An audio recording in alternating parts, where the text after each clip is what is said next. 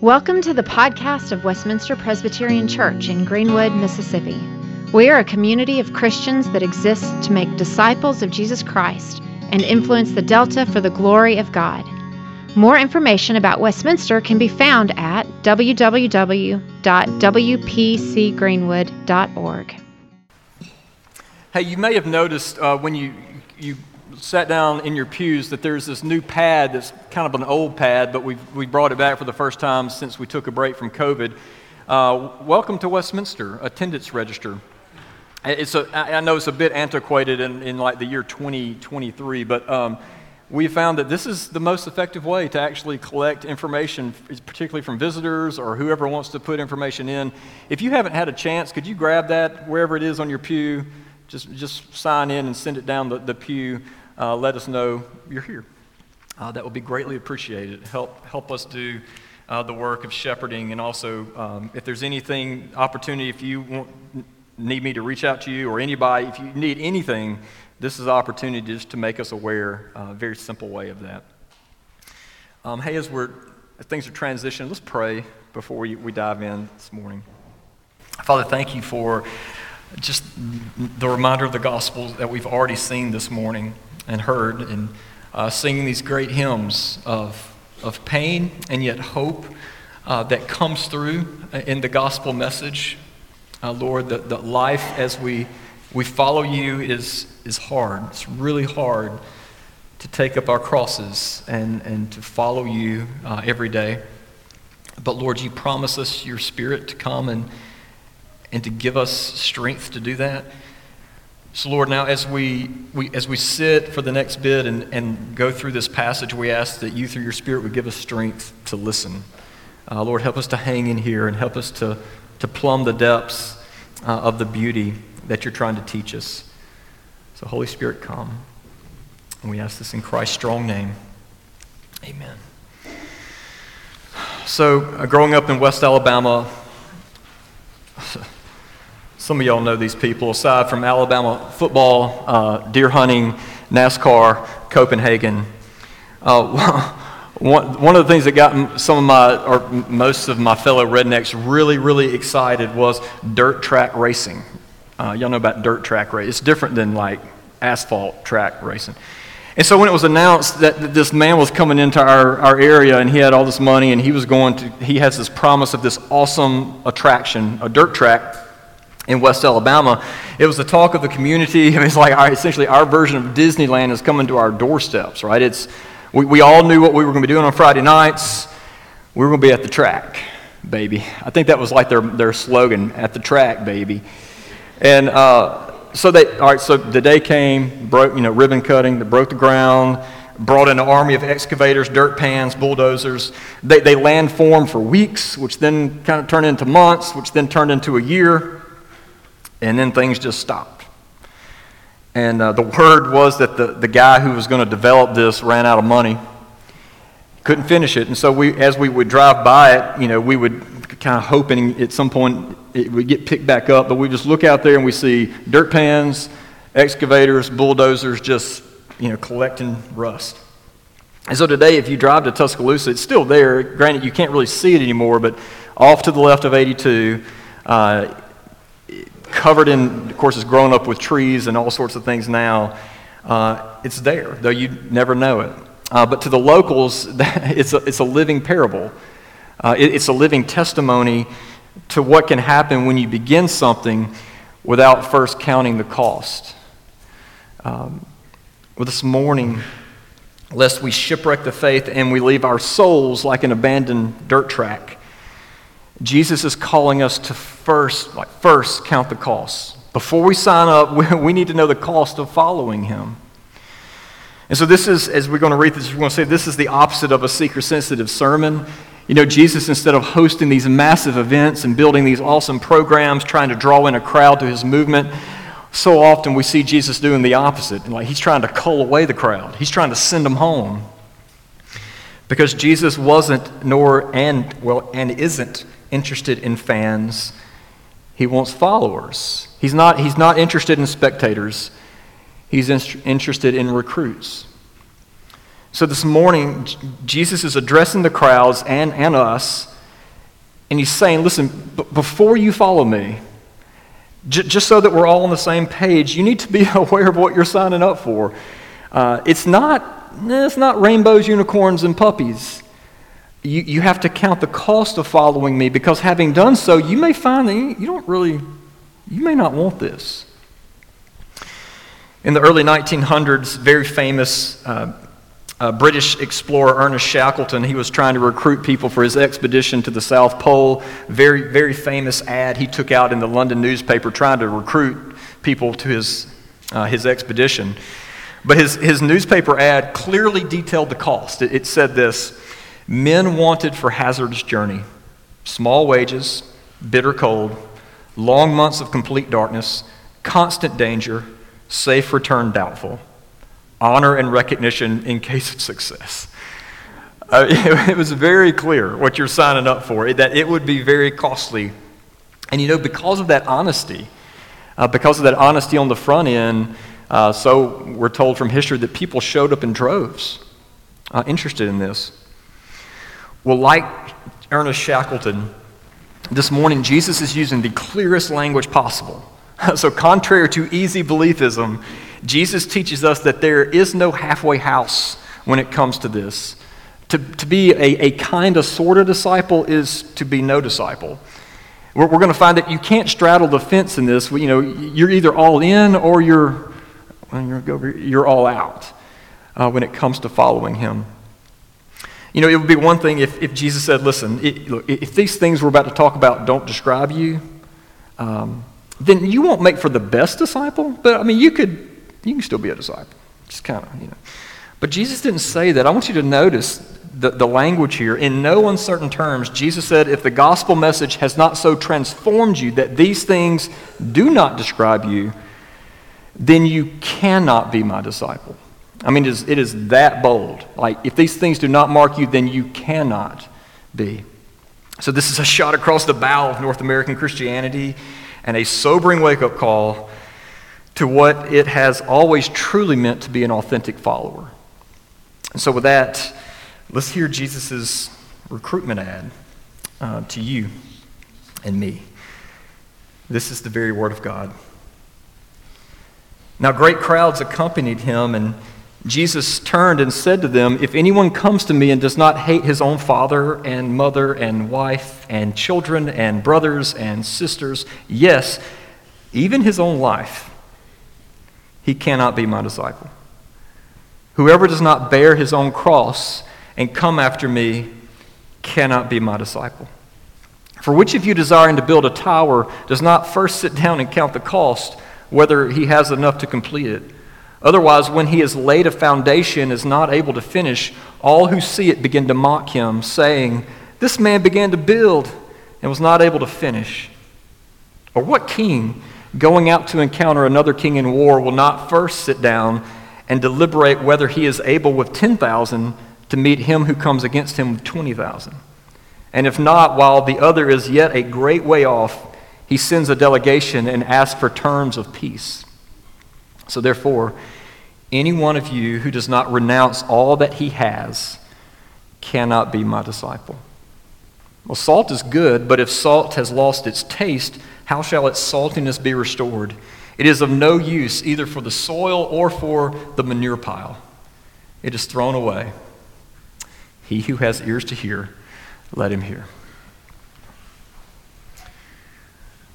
I'm not sure if it's because I'm, well, obviously I'm getting older lately, but I found myself paying closer attention to pharmaceutical ads. I used to kind of skip through those. And, and look, as y'all, we all know, they all have like the same script, right? It's, it's this beautiful, shiny day, someone smiling, having a great time with friends. For whatever reason, there's usually like a frisbee and a, a dog involved. And, and all thanks to this pill, right? All thanks to this medication that did wonders in their life. All, all, is, all is right with the world until at the very end, usually, or you know, in very, very small print on the screen, or maybe they hired like this auctioneer person to tell you the full story of this, uh, the possible side effects of this medication. And after you, you, you know, you, are reading it or you're listening, and you hear things like uh, may cause nausea, dizziness, drowsiness, insomnia, headache, dry mouth, heart rhythm abnormalities, internal bleeding, and in some extreme cases, death. And you're watching that and you're like, wow, like th- these side effects don't, qu- don't quite fit the sunshine and frisbees you know, theme of the, the commercial. Okay. Do you know when Satan is out recruiting? And, and by the way, we're like all of us are recruits. Like we're, we're all recruited by somebody. We're all disciples of something. When the world, the flesh, and the devil are out recruiting, it's kind of like that. You know, it's, it's the promise of the good life joy, freedom, pleasure, a promise of, of shiny, happy days, but then the fine print is always there on the back end. Because if you live that long enough, at some point you learn that that promise of life will actually lead to death. That that momentary joy will ultimately give way to sorrow, despair, total lack of hope. Okay. Well, Jesus isn't like a pharmaceutical ad, praise God. Uh, nor is he the, like the user terms and agreement of like every cell phone update ever. Uh, you know, it's like who, who knows what we're signing away with those things. Now, on the front end, Jesus has the cost, the side effects, like highlighted and bullet pointed on the brochure. Um, so on, on, the show, not an endorsement, but just an illustration, on the show Yellowstone, uh, to belong to that ranch or, or for life, uh, the workers take the brand. You know, they sit there and get branded by the same brand they brand their cattle. They're marked for life.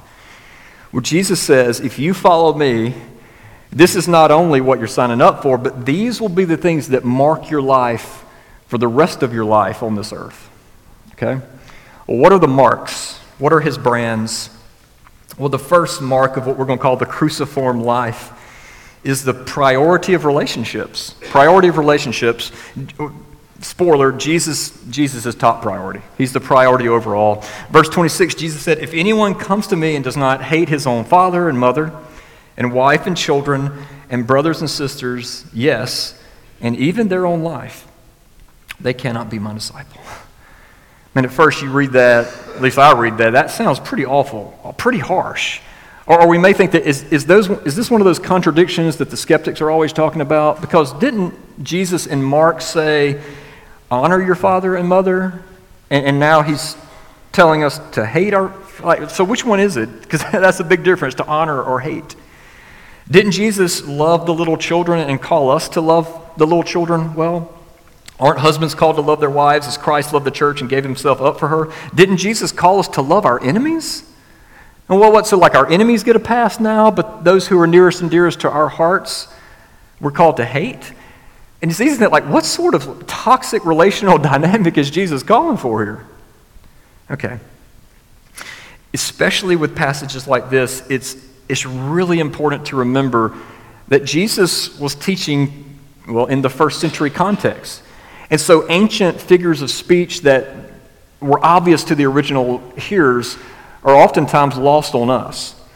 Uh, and so, probably the most obvious use of this particular figure of speech is found in Genesis when Jacob, if you remember, Jacob had this very interesting dynamic with his mar- marriages, right?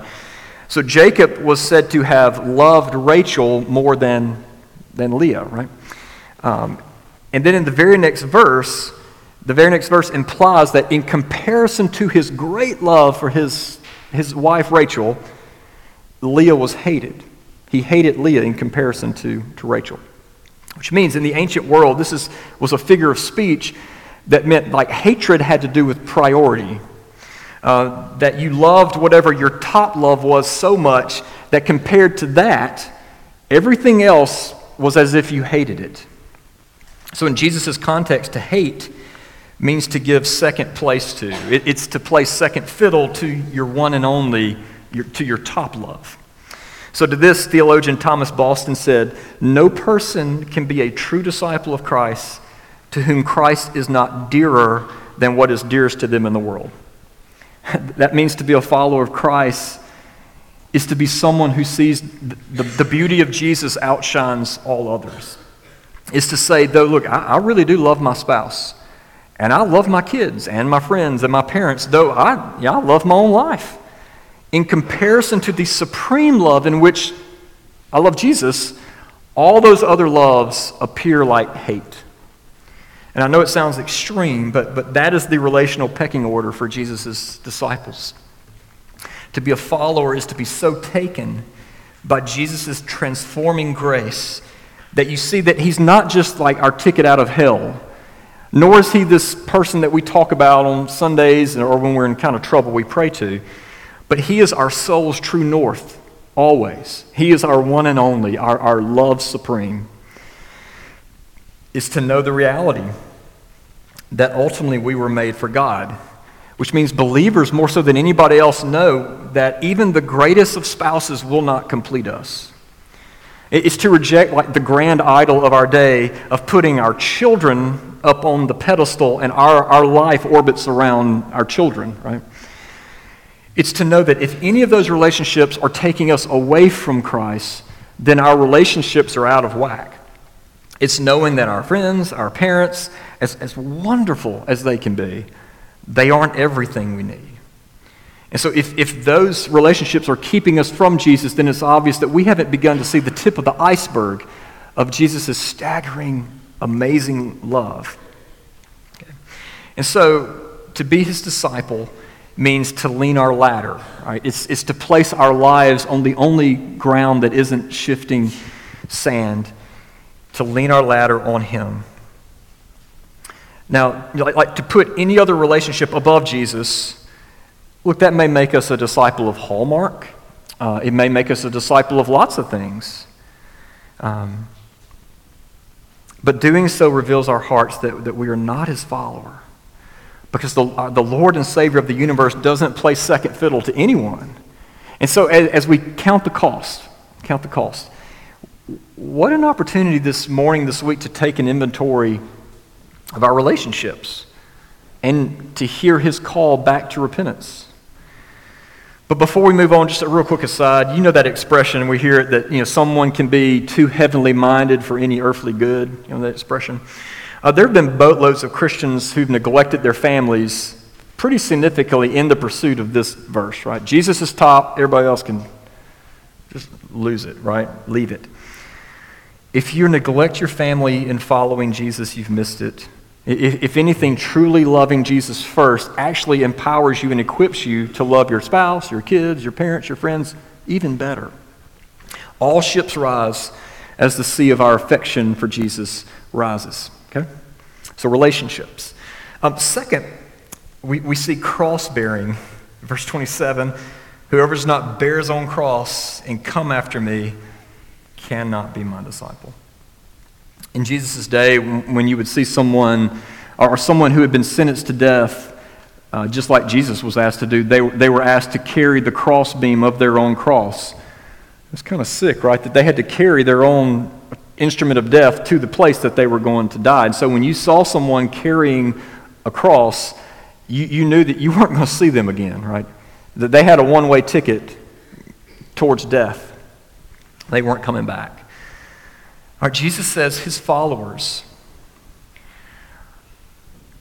are those who take up their crosses, their death to self, and follow him. And that, that's why we sang that hymn this morning Jesus, on my cross have taken, because it's unspeakably hard, and yet, and yet the joys of Jesus, that's the only thing that gets us through this.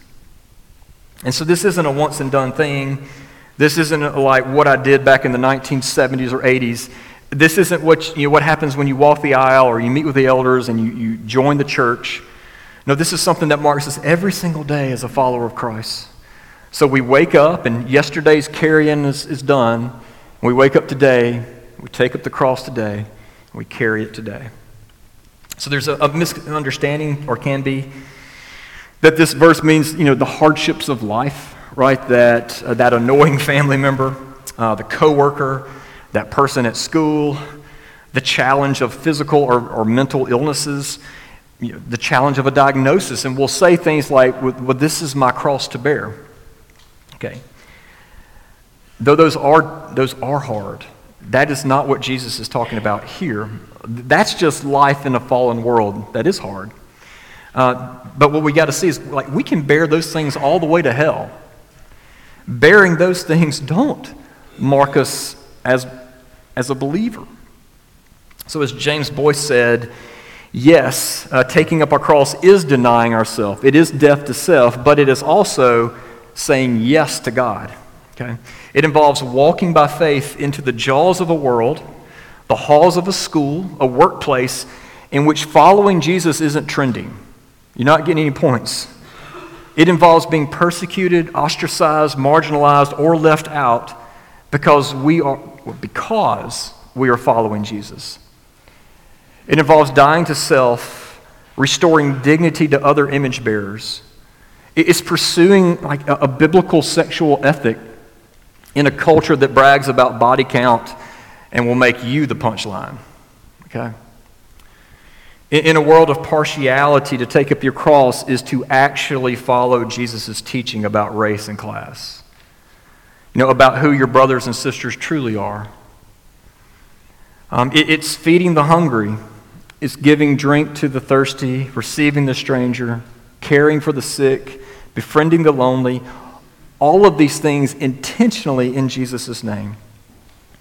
It may mean the death of your free time. It will mean the death of your comfort for sure. It may sometimes require the death of your extra money, or even in the most extreme cases, it may literally mean your life. So it's to wake up every day rejecting the ludicrous propaganda that life is about you. Live, laugh, love. It's all about you. And it's to, to radically swim upstream. Like, I, I promise you, like, if you live this, you will look different and you will be ostracized. Because it's to swim upstream, acknowledging that because of Jesus' life and death for you, as we confess, you are no longer your own. You belong body and soul to your faithful Savior, Jesus Christ. So if Jesus isn't describing you, then this is a, another invitation to just consider. Consider what he's done for you and then what that means for you now. Okay, third and much more brief. Priority of possessions, our, our possessions. Verse 33 So therefore, any one of you who does not renounce all that he has cannot be my disciple. Oof. You know, Jesus isn't saying that um, we, we have to give away everything just to follow him. Like, he's not fleecing the sheep. But what he's saying is that you might. He, you know, he didn't ask that of everybody. The, the question we have to ask is Does Jesus have all of you? Does Jesus have all of me? Like, are, are there areas in which we, we don't let Jesus in? Because not only does Jesus not play second fiddle in relationships, but he doesn't play second fiddle to anything. Our nest egg, our job, our house, like not even our sports team. You see how radical this is? Yet to be a disciple means giving Christ total control of your life.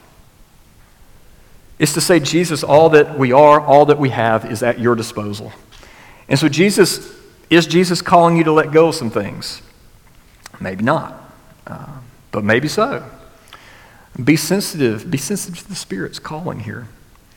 This is really just a reminder that Jesus' followers are those whose possessions don't possess us.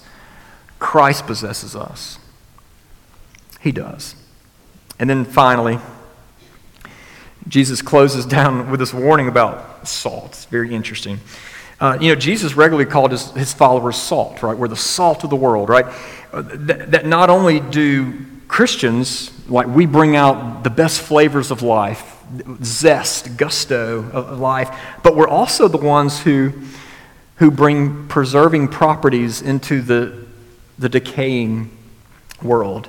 So, by, by living the gospel, we're armed with the very thing that we can, we can push back the darkness, you know, that we can, we can order the chaos.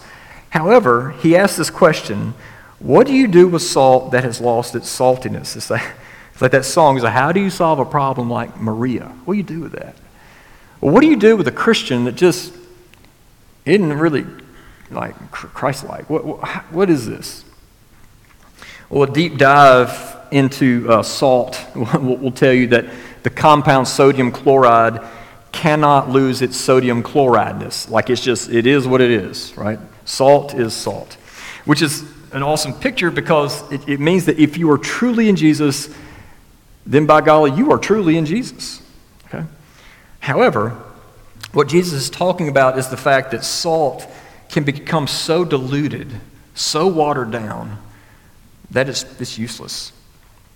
And so the danger in, is in seeking to be so relevant to our culture, to so relate to our world that we dilute what it actually means to be a follower of Christ, right? And, and when that happens, we've lost the very thing, that, the only thing that empowers us to actually change the world. In pursuing the culture, we can lose Christ, and, and we can, as the church, we can just become another social humanitarian organization. We see that the social gospel is not the gospel, it is Christ or bust. And so, with that, as we close, Jesus brings us back to the original call to, to count the cost. But in verse 31, Jesus implies after truly counting the cost, after you thought all this through and you've, you've even heard about all this, just the tremendous cost, he says, after thinking this through, can you afford not to follow me? If you really consider the cost. Because, Westminster, yes, Jesus' way is tremendously costly. I mean, it, it is all of life. But it is not nearly as costly as every other way. Following Jesus Follow anything but Jesus. And there will be hell to pay literally. You just thought the cost was, was high.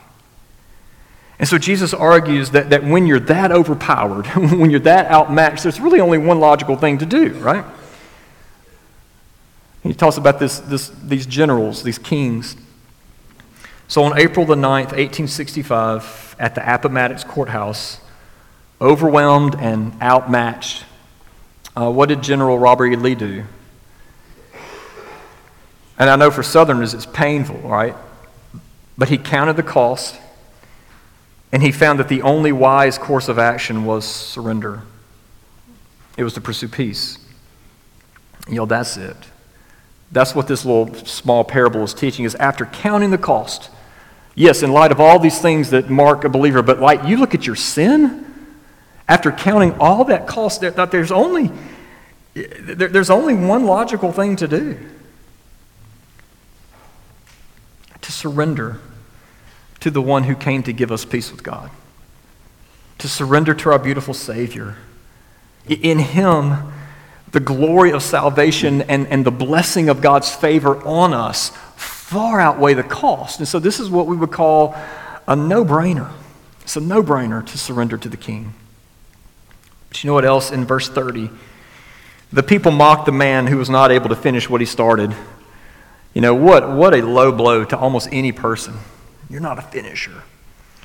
Can't even finish a dirt track. Do you know that if you've received the gift of saving faith from God, that that can never be said of you? No one can ever say, he's just not a finisher. Because Jesus counted the cost and still finished the race. We who are in him are going to finish the race. So he promises that he who began a good work in us will bring it to completion. What we see throughout the gospel is not only is Jesus our opener, but he's also our closer. So this morning is an invitation to while we count the cost, just remember, as, as costly as it sounds, it's not near as costly as, as losing Jesus. So, this is an invitation to come to Him. Let's pray. Lord, in one sense, we count the cost, but in another sense, how can we afford not, not to come to you? It says, as Simon Peter said, Lord, where, where else can we go? Lord, you have the words of eternal life. So, Lord, may you come and, and may Jesus' teaching in this verse really penetrate our hearts. Uh, Lord, call us to count the cost, but then to return in Jesus and to really just go out in joy. Um, Father, we ask that you would bless and keep us, hide these words in our heart. We ask this in Christ's name. Amen.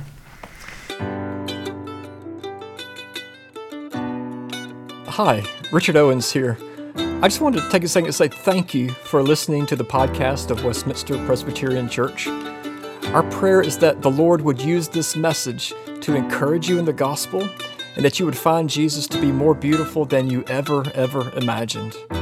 If you'd like to find out more about who Jesus is or more about our church, I invite you to visit our website at wpcgreenwood.org. God bless.